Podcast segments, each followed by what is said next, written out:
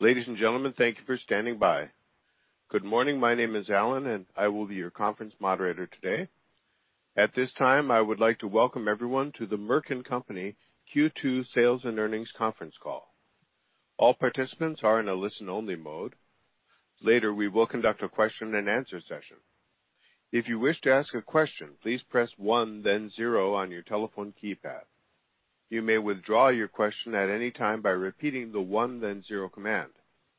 If you are using a speakerphone, please pick up the handset before pressing the numbers. If you should require assistance during the call, press star then zero. As a reminder, this conference is being recorded. Thank you. I would now like to turn the conference over to Peter Dannenbaum, VP Investor Relations. Please go ahead. Welcome to Merck's second quarter 2022 conference call. Speaking on today's call will be Rob Davis, President and Chief Executive Officer, Caroline Litchfield, Chief Financial Officer, and Dr. Dean Li, President of Merck Research Labs. Before we get started, I'd like to point out a few items. You will see that we have items in our GAAP results, such as acquisition-related charges, restructuring costs, and certain other items. You should note that we have excluded these from our non-GAAP results and provide a reconciliation in our press release. I would like to remind you that some of the statements that we make today may be considered forward-looking statements within the meaning of the Safe Harbor provision of the U.S. Private Securities Litigation Reform Act of 1995. Such statements are made based on the current beliefs of Merck's management and are subject to significant risks and uncertainties. If our underlying assumptions prove inaccurate or uncertainties materialize, actual results may differ materially from those set forth in the forward-looking statements. Our SEC filings, including Item 1A in the 2021 10-K, identify certain risk factors and cautionary statements that could cause the company's actual results to differ materially from those projected in any of our forward-looking statements made this morning. Merck undertakes no obligation to publicly update any forward-looking statements. During today's call, a slide presentation will accompany our speakers' prepared remarks. The presentation, today's earnings release, as well as our SEC filings, are all posted to the investor relations section of Merck's website. With that, I'd like to turn the call over to Rob. Thanks, Peter. Good morning, and thank you for joining today's call. I'm proud to report that the business continues to perform extremely well. We remain firmly guided by our strategic priorities to drive long-term growth and deliver value to patients and shareholders. We are executing on the opportunities in front of us today while simultaneously making the necessary investments to sustain our success long into the future. I'm pleased to report that during the second quarter, we achieved robust top and bottom-line growth and made additional important clinical advancements in our pipeline. Turning first to our results. We again achieved exceptional performance this quarter, led by strong growth of key products, including KEYTRUDA, GARDASIL, and BRIDION. Our results were aided by revenue from LAGEVRIO, which is helping in the ongoing fight against COVID-19. We're confident in the underlying demand for our innovative portfolio as we've continued to see momentum in our business, which we are pleased to reflect in our updated guidance. Moving to our research organization, we continue to advance our pipeline, most significantly across our suite of pneumococcal conjugate vaccines. VAXNEUVANCE received an expanded approval from the FDA for pediatric use, providing an important option for children in the prevention of invasive pneumococcal disease. We also presented positive results from clinical studies of V116, our pneumococcal conjugate vaccine candidate designed specifically to address remaining disease burden in adults, and we've initiated pivotal phase III studies. These milestones reinforce the confidence we have in our population-specific approach to address the distinct needs of children and adults. We've also taken additional steps to help you understand the significant opportunities we see in our pipeline. In June, we hosted an investor event at ASCO, which highlighted the depth and breadth of our oncology program. At the event, we reiterated our ambition to become the leading oncology company by 2025, and our goal of sustaining this success well into the next decade. As I reflect on my first year as CEO, I'm very pleased by the significant progress we've made in advancing Merck's position as a global biopharmaceutical leader and the sense of momentum spreading across our business. The unwavering focus and dedication of our employees worldwide is driving strong execution on the significant opportunities in front of us. we're demonstrating impressive resilience across all aspects of our business in a very challenging global environment. We're achieving record levels of production in our manufacturing operations, delivering exceptionally strong revenue growth, making meaningful advances in our pipeline, and taking important steps to be more transparent about our outlook. Our strategy is working, and our future is bright. I was very confident a year ago, and I am even more confident today that we are well-positioned to achieve our near and long-term goals, anchored by our commitment to deliver important medicines and vaccines to patients and value to all of our stakeholders, including shareholders. With that, I'll turn the call over to Caroline. Thank you, Rob. Good morning. As Rob highlighted, we are maintaining this year's strong momentum with another quarter of exceptional performance in both revenue and earnings. These results further demonstrate that our focus on science and innovation at the core of our strategy is working. Our success is being enabled by the excellent execution of our dedicated colleagues across the globe and continues to deliver value for patients, customers, and shareholders. Total company revenues were $14.6 billion, an increase of 28%. LAGEVRIO contributed $1.2 billion in revenue. Excluding LAGEVRIO, the business delivered very strong growth of 18%. The remainder of my comments will be on an ex-exchange basis. Our human health business continued its strong momentum with growth of 33%, or 21% excluding LAGEVRIO, driven by our key pillars. Our animal health business also delivered solid performance, with sales increasing 5%, driven by growth across both our livestock and companion animal products. Now turning to the second quarter performance of our key brands. In oncology, KEYTRUDA grew 30% to $5.3 billion, driven by robust global demand as well as continued expansion into new indications, and reflects the profound impact it is having on patients across the globe. In the U.S., KEYTRUDA continues to demonstrate momentum in metastatic indications and is experiencing strong growth from recent launches in earlier stage cancers, including triple-negative breast, renal cell carcinoma, and melanoma. KEYTRUDA is now approved for six indications in earlier stage cancers.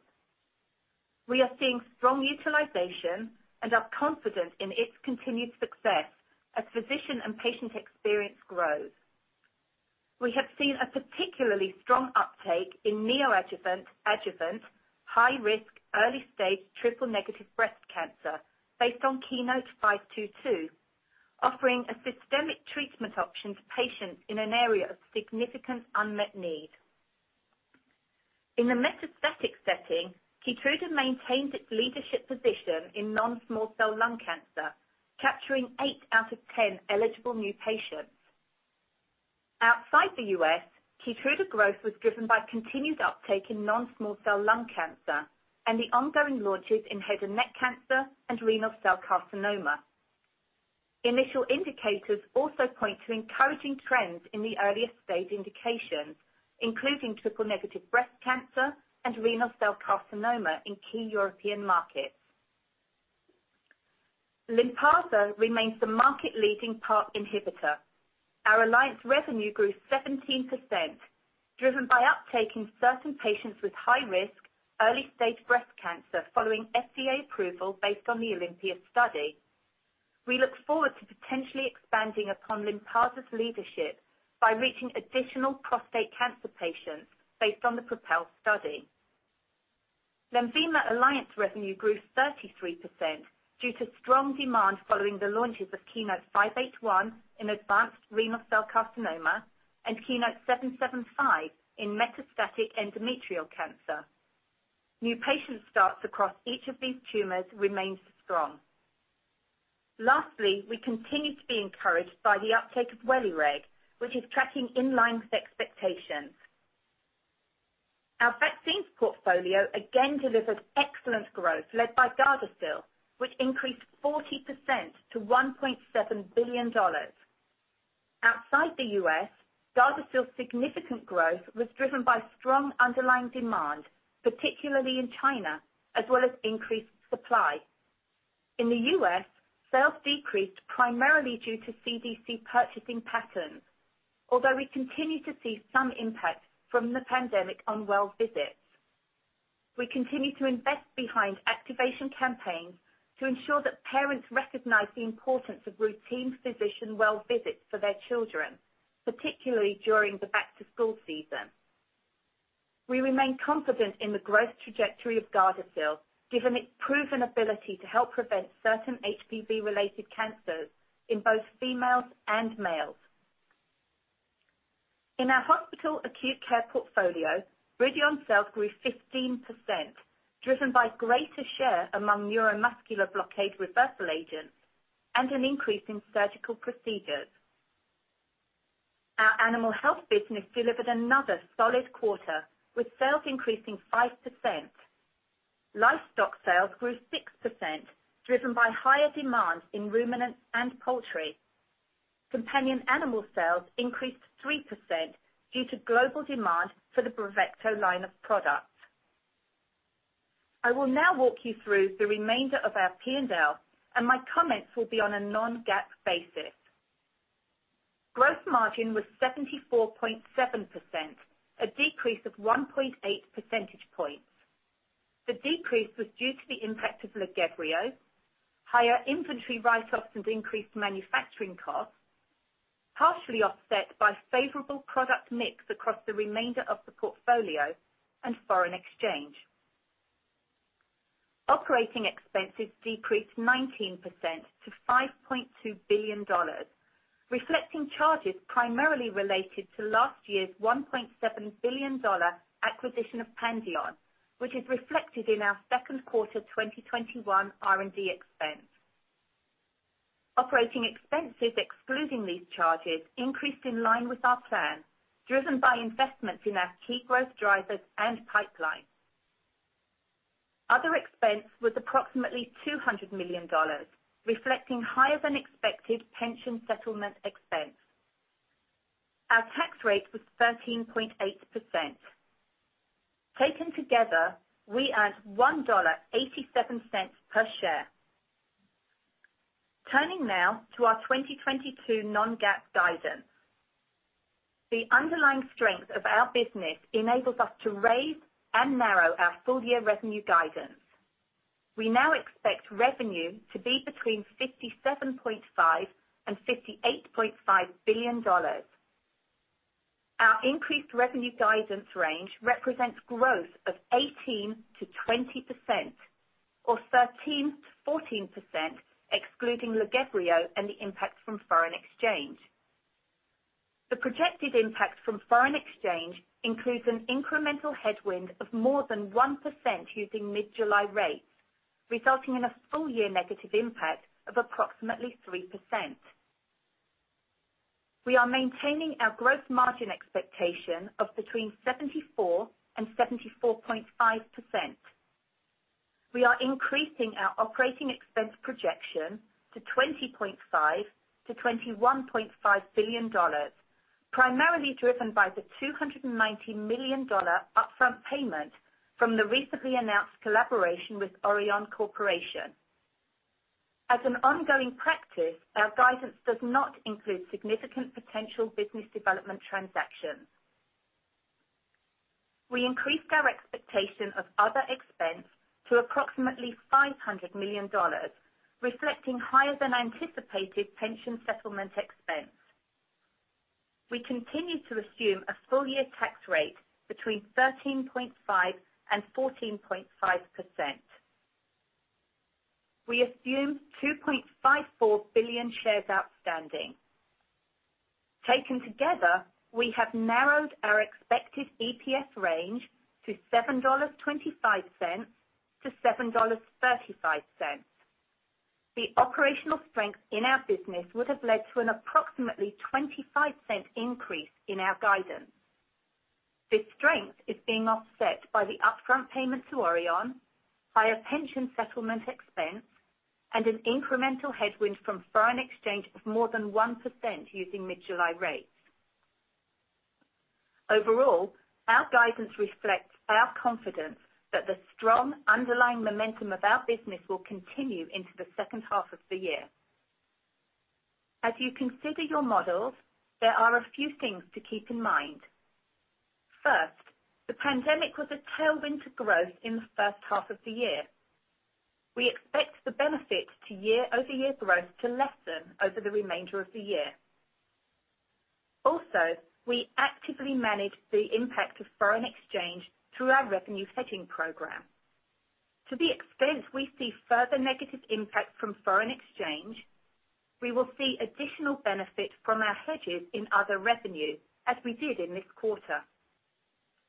Other revenue also includes supply sales to Organon and to Johnson & Johnson for its COVID-19 vaccine, as well as receipts related to out-licensing arrangements. In total, we expect other revenue to be higher in the second half versus the first half of 2022. With respect to our products, for PNEUMOVAX 23, we continue to expect a negative impact to U.S. sales given the shift towards newer adult pneumococcal conjugate vaccines. On animal health, we are seeing normalized industry growth rates as we anniversary the favorable trends in pet spending resulting from the pandemic and experience foreign exchange headwinds. However, given our broad and innovative portfolio, we are well-positioned to continue to drive above-market growth in 2022 and beyond. Finally, we continue to expect LAGEVRIO full-year sales of $5 billion-$5.5 billion, with second half sales weighted to the fourth quarter.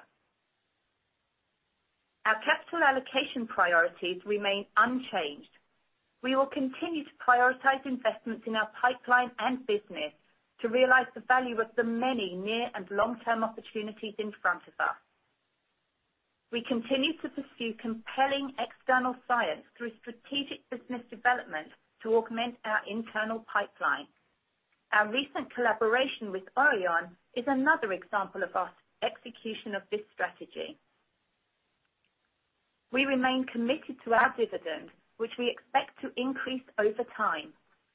Finally, to the extent we have excess cash, we will return it to shareholders through share repurchases. To conclude, as we enter the second half of the year, we remain very confident in the strength of our business, driven by global demand for our innovative medicines and vaccines. Our excellent execution will enable us to continue to deliver value to patients and shareholders well into the future. With that, I'd now like to turn the call over to Dean. Thank you, Caroline. It's my pleasure to provide an update on our progress since the first quarter call. We continue to execute on our pipeline strategy. We are advancing the latest science to generate medicines and vaccines that provide clear benefit for patients. Today, I will highlight recent progress in our vaccine pipeline and provide updates on our oncology program as well as LAGEVRIO. As Rob noted, we have made significant progress across our pneumococcal portfolio. Building upon the approval in the adult indication we received a year ago, last month, we received FDA approval for our 15-valent pneumococcal conjugate vaccine, VAXNEUVANCE, an important new option to help protect pediatric populations against invasive pneumococcal disease. VAXNEUVANCE is the first pneumococcal conjugate vaccine approved for pediatric populations in almost a decade. VAXNEUVANCE provides comparable immunogenicity for 12 shared serotypes compared to the currently available 13-valent pneumococcal conjugate vaccine, improved immunogenicity for serotype 3, and expanded coverage for serotypes 22F and 33F. Serotypes 3, 22F, and 33F are key invasive disease-causing serotypes known to be responsible for more than a quarter of all invasive pneumococcal disease in children. Following FDA approval, the CDC's Advisory Committee on Immunization Practices voted unanimously to endorse use of VAXNEUVANCE as an option for children under 19 years of age. Additionally, the ACIP unanimously voted to include VAXNEUVANCE in the Vaccines for Children program. We await publication of the final CDC recommendations in the Morbidity and Mortality Weekly Report. Also in June, at the International Symposium on Pneumococci and Pneumococcal Diseases in Toronto, we presented positive results from our phase I/II study evaluating V116, our investigational 21-valent pneumococcal conjugate vaccine in pneumococcal vaccine-naive adults. V116 is designed to significantly expand coverage compared to currently licensed pneumococcal vaccines by targeting serotypes that account for 85% of all invasive pneumococcal disease cases in adults aged 65 and older in the United States as of 2019. As a strong indicator of our progress, we recently enrolled the first patient into the STRIDE-3 trial evaluating V116 in vaccine-naive adults, the first of four current phase III trials. We have taken a thoughtful and tailored approach to establishing a pipeline of pneumococcal vaccine candidates designed to afford protection by targeting strains posing the greatest risk to specific populations. I look forward to providing additional updates on the progress of our pneumococcal program for VAXNEUVANCE, V116, and V117, our investigational candidate specifically targeting pediatric disease. Turning to oncology, we continue to build on the momentum in earlier-stage cancers. We announced that the FDA has accepted our application of KEYTRUDA for the adjuvant treatment for patients with non-small cell lung cancer following surgical resection based on the results of the ongoing KEYNOTE-091 trial. The FDA has set a Prescription Drug User Fee Act date of January 29, 2023. However, further data may be provided during the re-review process that may delay this date. At the American Society of Clinical Oncology meeting in June, we provided expanded analyses and presented data on new endpoints and key subgroups for KEYNOTE-716 for the adjuvant treatment in stage 2B and 2C melanoma, KEYNOTE-522 in neoadjuvant, adjuvant high risk, early stage triple-negative breast cancer, and KEYNOTE-564 in adjuvant RCC. We are also delivering on our regulatory strategy outside the United States.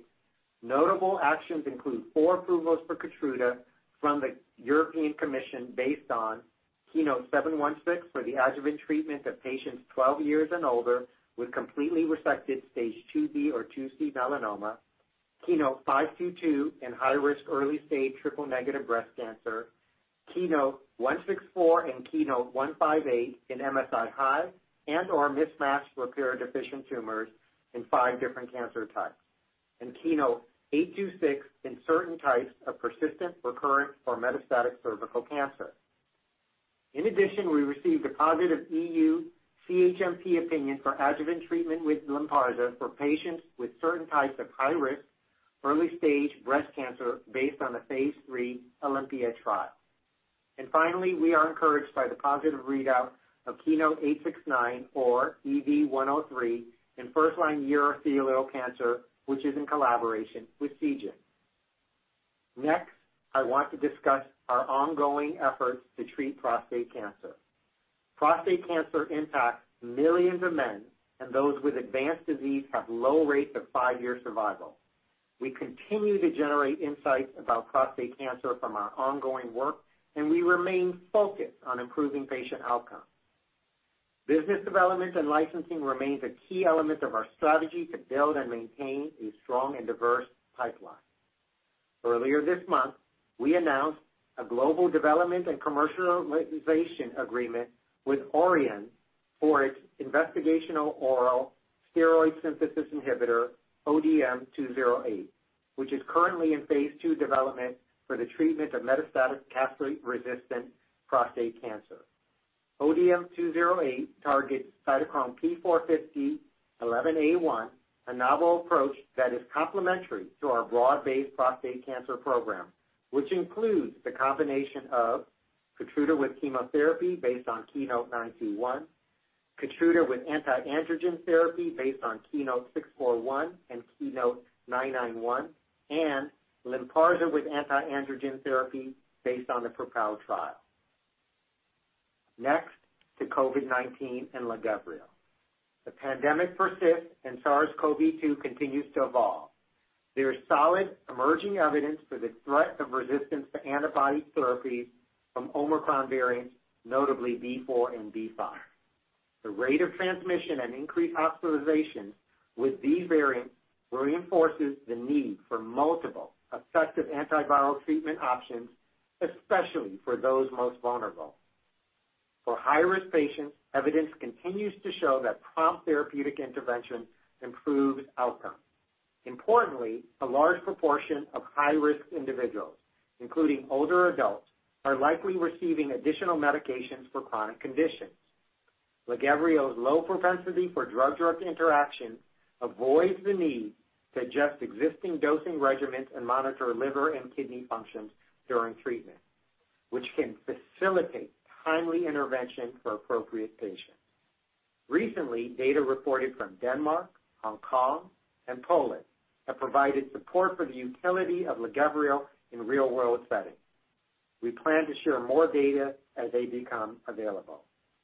To conclude, I am proud of the advancements across our pipeline to date and look forward to providing further updates on our scientific progress in the future. And now I will turn the call back to Peter.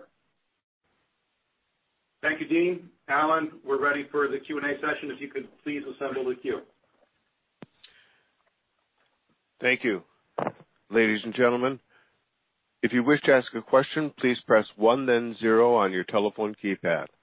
You may withdraw your question at any time by repeating the one then zero command. If you're using a speakerphone, please pick up the handset before pressing the numbers. Once again, if you have a question, you may press one then zero at this time. One moment please for our first question. Our first question will come from Terence Flynn with Morgan Stanley. Go ahead. Maybe a two-part one here. Just wondering if there's a pathway to extend the IP on KEYTRUDA via either a subQ formulation or maybe some other type of formulation patents. And then is there anything from a technical perspective that would prohibit co-formulation of KEYTRUDA with an antibody-drug conjugate? Thank you. I guess I will take this. This is Dean. In relationship to uh, different routes of administration, I think you've highlighted that especially as we go into early stages of cancer, there will be a demand by the patients and the providers to really come up with other formulations besides intravenous formulations where you have to go to an infusion center. So subcutaneous pembrolizumab could be very important to serve that need. And the innovation required for subcutaneous uh, KEYTRUDA is viewed, through the past history, and I would imagine the current uh, situation as novel, uh, useful and non-obvious. So I think there is a path to think about how to think about that innovation. In relationship to co-formulations, in general, co-formulations work well with, for example, when we do IO/IO with PD-1s and CTLA-4, TIGIT or LAG-3. The issue with chemo-based or antibody-drug conjugate-based is I would be a little bit hesitant to do that. Oftentimes they're based on weight-based. And so I think that co-formulations of, for example, any IO agent with any chemotherapy or antibody-drug conjugates could be challenging to advance clinically. Thank you, Terence. Next question, please, Alan. That will be from Evan Seigerman with BMO Capital Markets. Go ahead. Thanks for taking my question. So, with the widespread news reports of a potential deal with Senators Manchin and Schumer, can you provide us with your thoughts on kind of the structure for Medicare to directly negotiate um, with manufacturers for drug reimbursement and the potential impact on R&D going forward? Yeah, Evan, thanks for the question. This is Rob. Um, as you said, there is uh, Uh, reports out, really just came out yesterday of a potential deal with uh, Senator Schumer uh, and Manchin. And in that is elements of what have been part of the Build Back Better plan related to drug pricing. So, you know, as we look at that, I think it's important to understand first and foremost, we do have significant concern um, on one very important element of the provision, which is the fact that there is what we see as price setting. It's termed negotiation, but in effect, what it is, it is price setting on drugs after a period of time. Uh and we do believe that will be highly chilling on future innovation, because especially if you think about an area like oncology. Um, you know, oncology is an area that the development of the drug continues long after the first approval. If you take KEYTRUDA that launched in 2014, between 2014 and 2022, we had something like 30+ indications uh, approved. We expect to have well more than double that between 2022 and 2028. Our concern is that if you start to have the threat of discounts, mandatory discounts, it could cause companies to question that innovation because you'll have to question whether or not you're going to see the return. So we see a highly chilling effect of that, and it's something that uh, we will continue, both as Merck and as the industry, to make sure that we uh, communicate our concerns there. And the the only other thing I might add is, you know as you think about um, how we think about this to our business going forward, it's important to understand that as we look at this, while obviously it will have an impact, importantly, as we've planned for the future of the business, we have always assumed some form of price pressure coming, including in the United States. I think we've communicated that in the past. So as we look at this and you think of a relative to the guidance we've given in the past of expectations for strong growth uh, through our long-range period, that that continues and includes the assumptions around this. So, you know, while I think we will manage it, I do worry about what it will do to innovation in the industry. Thank you, Evan. Next question, please, Alan. That will come from Andrew Baum with Citi. Go ahead. Thank you. A couple of questions. Um, firstly, uh, you've um, announced a couple of licensing from China of ADCs. I think one of them is in late-stage development. It's obviously widely reported that you're in talks with um, Seagen, which uh, has phase III data from a um, another ADC molecule, um, which would compete with ENHERTU. In general, I'm just interested, uh, Dr. Pazdur seems to have closed the doors on seeking approval in the U.S. using data from Chinese trials. But operationally, how fast does it enable you to go knowing that you have efficacy and safety signals in a Chinese population in expediting the move into phase III? Is there an advantage here that could enable you to catch up with the market leaders in those respective categories? Second question, on islatravir, perhaps you'd care to update us how your discussions with Gilead in terms of, and the FDA in terms of resuming trials. Is this drug um, alive as a prophylactic, uh, in PrEP, as a treatment, both or neither? Thank you. Yeah. This is Dean. Thank you very much for those questions.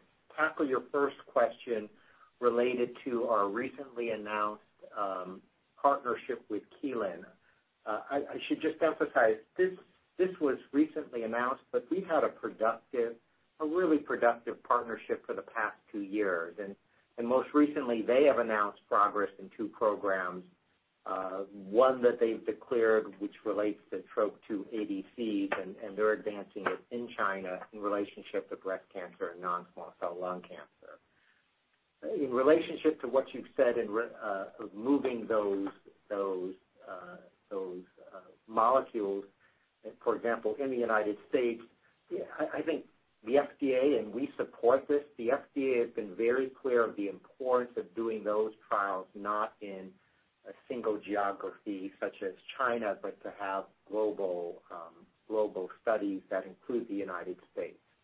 And so uh the ability for our partners to get us a signal in a human population is really important. It allows us to navigate how to think about it at a global level.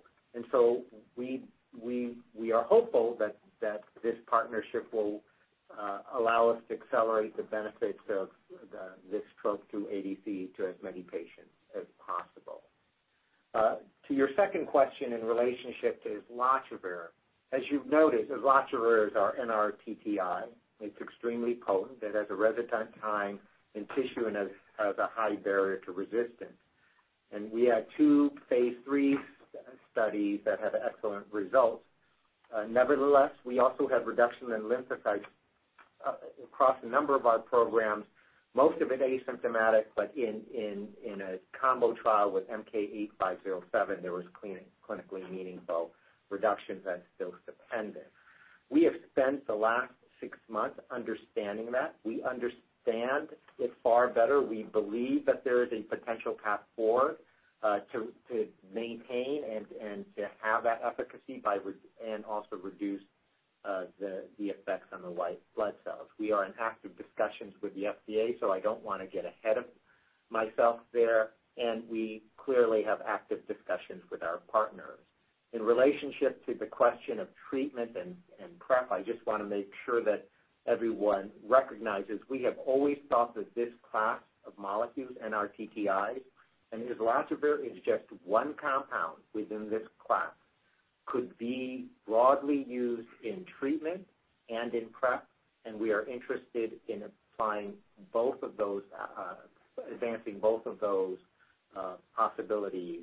Uh but we are in the midst of discussions with the FDA that I think we should provide them the data that they will need. Thank you, Andrew. Next question, please, Alan. That will be Louise Chen with Cantor. Go ahead.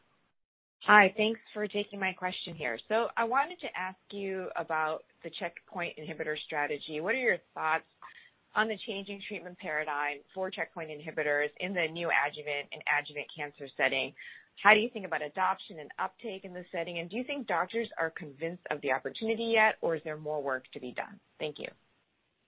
Well, let me answer it from a scientific standpoint. Maybe we'll have uh, uh, Caroline or Rob answer it from a from a market standpoint. I do think it's really important to to just highlight, at least for me, you know, there PD-1s have been incredible in metastatic through a broad range of tumor types, and we keep going into earlier stages. And and it's not a priori that a medicine that works in the metastatic patient who has a very different benefit-risk ratio will be truly effective in the early stage. It's been impressive. We have six approvals, whether it be in breast, in renal cell carcinoma, and melanoma. Um, and we have a positive trial in relationship to lung, and we have uh, uh, uh, many others advancing. So I think that part of it is, um, I think the uptake has been good, but the most important thing is that scientifically, the data has been very good. I think the field will adopt it. I think one of the things that'll be critical as the field adopts it is that oftentimes you're now talking not necessarily about a medical oncologist. So there will be work for us to do, but I think the results speak for themselves, and you know, I uh I I would recommend that that people look at that data, and I think that it's an important advancement in the field. But in terms of the uptake, Caroline, did you want to take care of that? Thank you, Dean. So Louise, we are really excited about the opportunities that we have moving into earlier stages of cancer. Clearly, if we can impact patients then, the possibilities of better outcomes are greater. We have seen in our early-stage cancers impressive performance. We're seeing very strong performance in triple-negative breast cancer, renal cell carcinoma, and melanoma. And if I just touch on triple-negative breast cancer, we had the KEYNOTE-522 approval here in the United States July of last year. During the uh, second part of last year, we saw tremendous uptake in the first segment of treatment, the neoadjuvant treatment, ahead of people then getting their surgery some 24 weeks later. What we're now seeing is not only patients coming onto KEYTRUDA for neoadjuvant triple-negative breast cancer, we're also seeing them return to treatment following their surgery. So we're very optimistic about the opportunities we have in the adjuvant setting and the impact that we can have on patients. Thanks, Louise. Next question, please, Alan.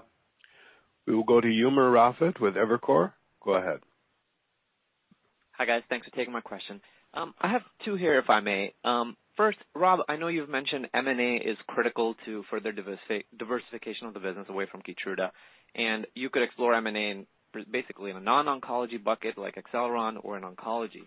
And I guess that brings me to my first question, which is, in oncology, um, it's a very high-quality problem of KEYTRUDA being this foundational treatment across so many different tumors. And how do you approach that given the increased FTC focus on um looking at a lot of deals based on market shares on individual markets, considering KEYTRUDA basically has a market share in so many different tumors? And how do you think about oncology deals in general, given KEYTRUDA's role? And I'm sure you guys have thought about that at length to the extent you're thinking about any capital deployment. Separately, Rob, also, you mentioned um drug pricing and mandatory discounts, and I'm sure you've run exercises internally attempting to quantify how much in discounts. And I, what I'm getting at is, for key franchises like KEYTRUDA, considering the price of U.S. and ex-U.S. is fairly comparable, wouldn't there be not much mandatory discount at all? I I just want to make sure I'm not uh, off off off track there, despite KEYTRUDA being a top Part B drug. Thank you. Yeah, no, I appreciate the the questions. Umer, on your first question around uh, uh, the M&A space and, and what we see in the oncology field. I would just start by saying, obviously, we are very proud of the success we've had with KEYTRUDA and the fact that it's been able to impact so many people's lives, as you say, across so many different tumor types. But I think it's important to understand that oncology continues to be an incredibly competitive field. Um and importantly, it's not monolithic. You have to look tumor by tumor and even modalities, whether it's IO or targeted therapy. So there are multiple different approaches, multiple modalities, and it is very tumor specific. As you know, we have to develop these drugs indication by indication, investing in the science to bring each of those forward. And in that regard, you know, as we look at it and as we've thought about it, we continue to believe that while the environment is more complex, and obviously we'll have to be very thoughtful in how we navigate it, I believe, we believe, as long as we're doing deals that are science-driven, where we accelerate innovation, and we can show that we can expand access to patients around the world and in the United States to medicines, um, that there are still deals to be done and that there's a path to move forward. And so that's very much where we're focusing and why we continue to believe the opportunity exists to uh, continue to expand treatments for patients and uh, for the benefit of, frankly, all stakeholders, including shareholders. Um, on your second question, uh, and I think it depends on the way you look at it um, uh, as far as the upcoming regulation. Obviously, if you look across what is being proposed, if you're speaking specifically to the potential for mandatory price discounting at some point, obviously the language has to be finalized. But if you look at where it is today, Uh, the way it is being proposed is that for a period of time after a drug is approved, during its period of exclusivity, for right now it's roughly seven years for negotiation for small molecules, 11 years for large molecules, you are able to operate with no discount. At that period of time, um, there would be a discussion and opportunity for HHS to select the drug depending on um, their determination of which drugs to look at. They right now, as the language is discussed, will pick 10 drugs a year, uh, and it will up to the HHS to determine which drugs they pick. But importantly then, the negotiation itself, once it is done and a discount is determined, and that discount is outlined in the legislation, will take effect at year nine for a small molecule, year 13 uh, for a large molecule. So, as you think of something like KEYTRUDA, we're really talking about periods of time that are out um, around the time of uh, loss of exclusivity in 2028. Um, uh, obviously, there's other language that's being proposed potentially to allow for an exception if there are biosimilar uh, products in development coming that then you would not be subject to it. So the reality of it is it's unclear what the impact will be in the short term. We don't see impacts from that specific part of the regulation. It will be longer term as it relates to our important drugs, KEYTRUDA and GARDASIL. Uh and then obviously we have to see how the final language comes out. But in the language are then the specified discounts that'll be set. So it's not it's not a reference price in the way they're setting it up right now. And then obviously beyond that, there's what they have around the uh the Part D reforms, which actually we support because we believe that will reduce the uh, out-of-pocket costs uh, for patients at the counter. But the reason we continue to oppose the overall legislation is a strong belief that that focus on mandatory discounts after a period of time is chilling to innovation. So I'm not sure I got your question, but I think that's what you were trying to get at. Thank you, Umer. Next question, please. That will be from Geoff Meacham with Bank of America. Morning, everyone. Uh, thanks for the question.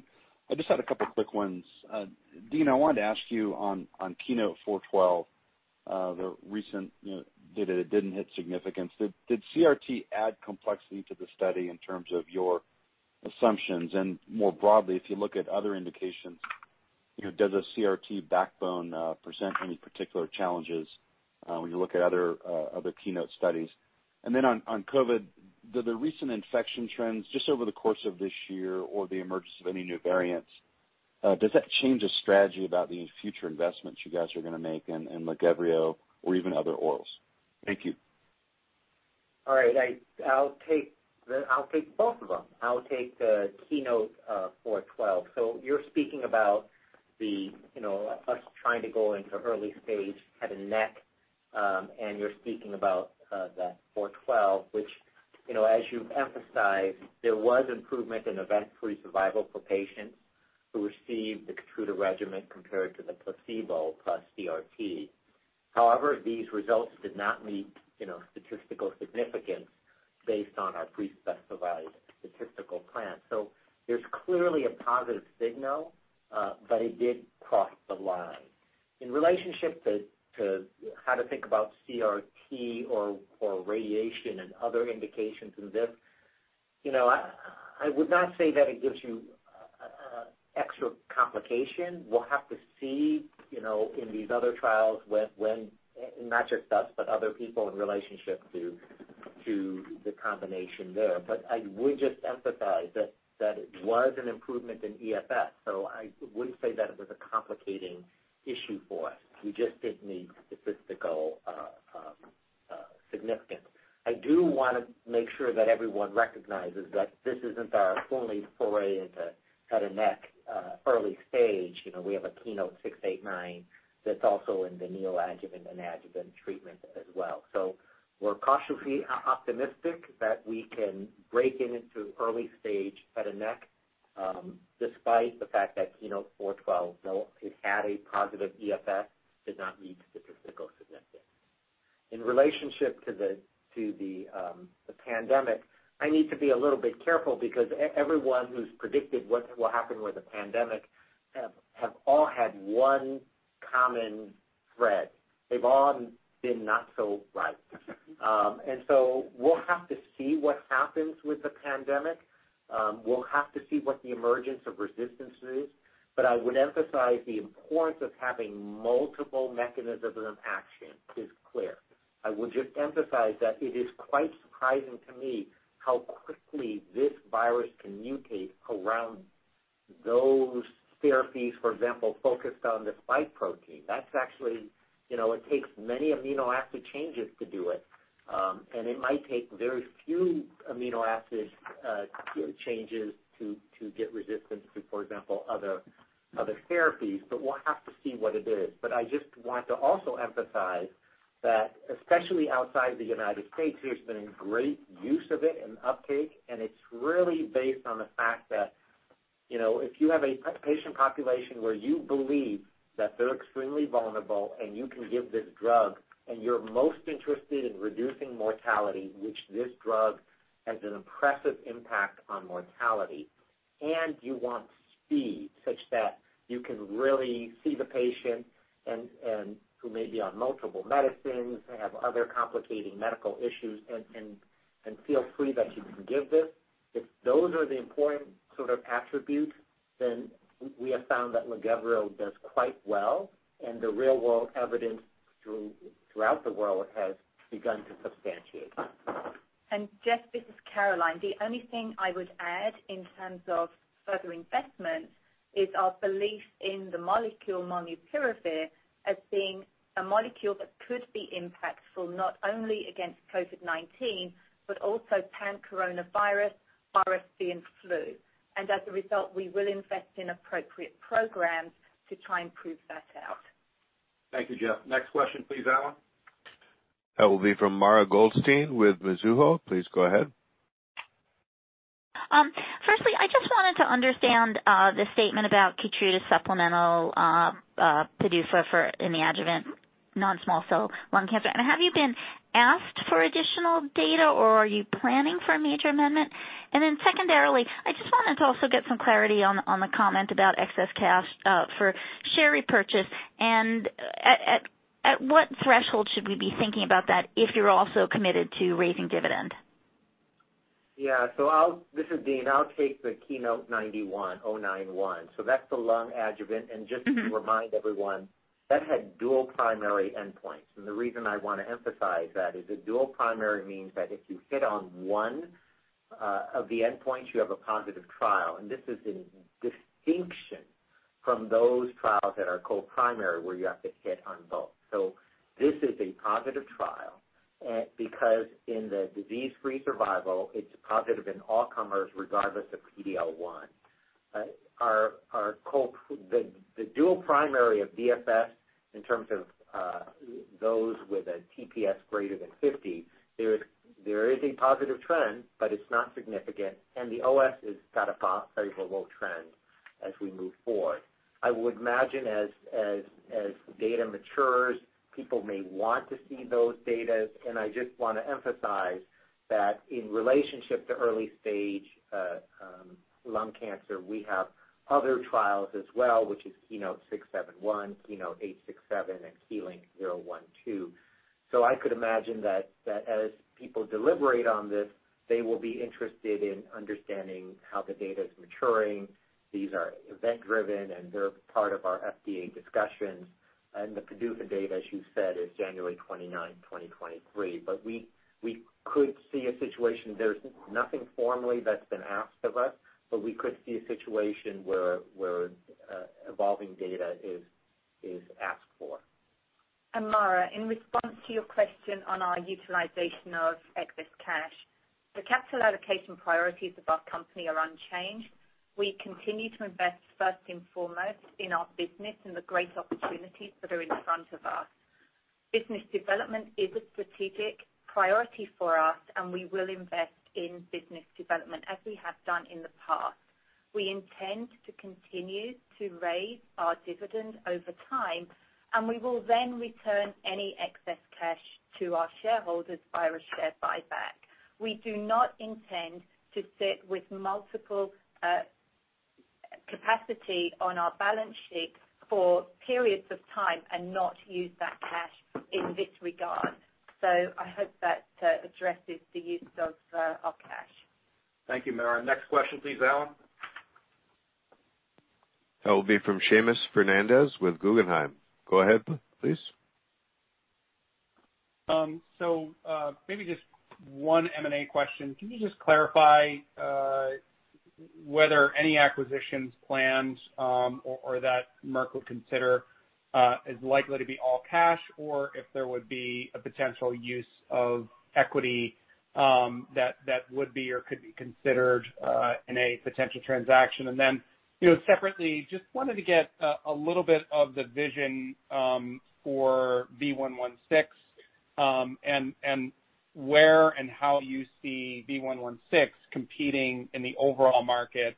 Are are we really just looking at that as a potential opportunity solely for adults, or do you envision the 21-valent actually being um you know a high-use target opportunity in um in the pediatric patient population as well? And then just trying to get a sense of timing of when we could see V116 actually competing in market, um and how you see the overall market evolving over time. Thanks so much. Yeah. Thanks, Seamus, for the question. Um you know, obviously, uh, business development remains uh, a priority for us as we've discussed.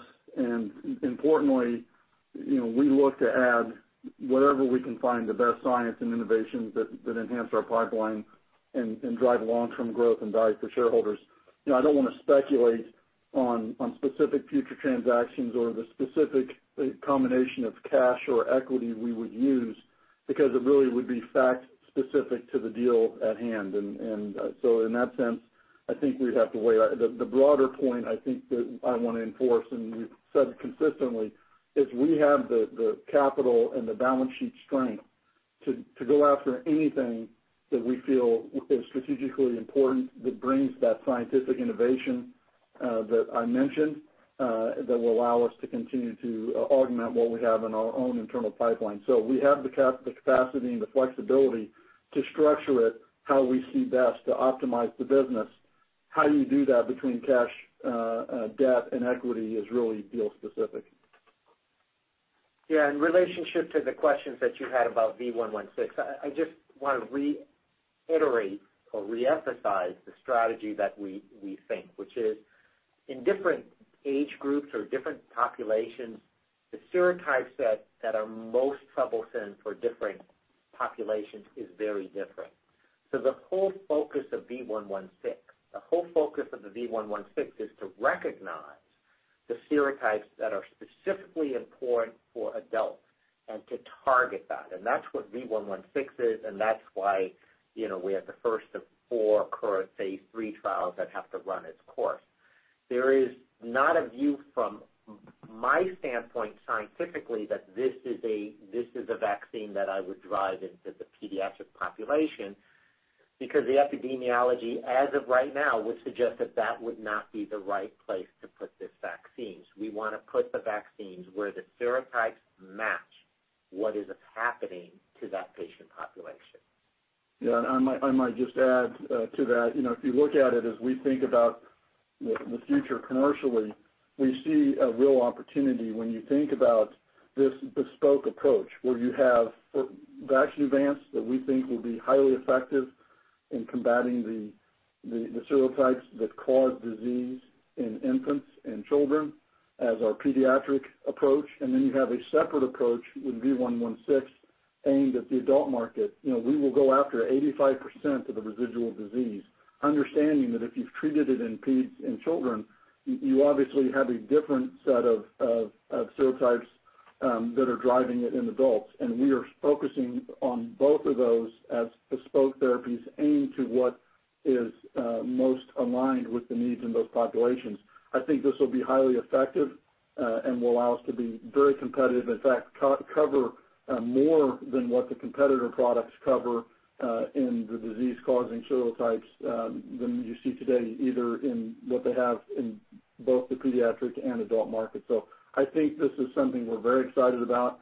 And in fact, we see V116 as really um, bringing to fruition that strategy. So we're excited about it, and we're going to drive it with speed because I do think this is going to be uh, an area where we can definitely be highly competitive and successful. Thank you, Seamus. Maybe last question, please, Alan. That will come from Carter Gould with Barclays. Go ahead. For uh, squeezing us in. Um Dean, just real quick, wanted to ask you, uh, come back to the subcutaneous formulation of pembro. Um, is that phase III in non-small cell still on track to read out early next year? And how should we think about sort of the clinical measures in that study, not just sort of the, I think the primary endpoints are around some of the biomarker endpoints, and should that study alone sort of be warranting a filing, or should we be thinking about it differently? Thank you. Yeah. So I just want to emphasize that that trial is on track, and that trial, should, our intention is it should support filings. I should also emphasize that we have more than just one subcutaneous program, um, and different uh, uh, uh, images and different subcutaneous, because we think that there may be a different patient population that will be important for different sort of formulations. The uh, uh, formulations. I should also emphasize that just like we have Q3 weeks and Q3 weeks and Q6 weeks for intravenous, I think it's also important that we open up that possibility in the subcutaneous range as well. Great. Thank you very much, Carter. Rob, any closing comments? Yeah. Well, I'd just like to thank everyone for joining us today, and maybe I'll just conclude by reiterating uh, my appreciation for the tremendous efforts of the Merck team and really continuing to perform exceedingly well in a tough environment to advance our science and ensure our important medicines and vaccines uh, reach the patients around the world that are counting on us. So I appreciate that, and I can tell you I remain very confident in underlying momentum, and I look forward to continuing to give you updates on our progress as we move forward. With that, uh, have a great day.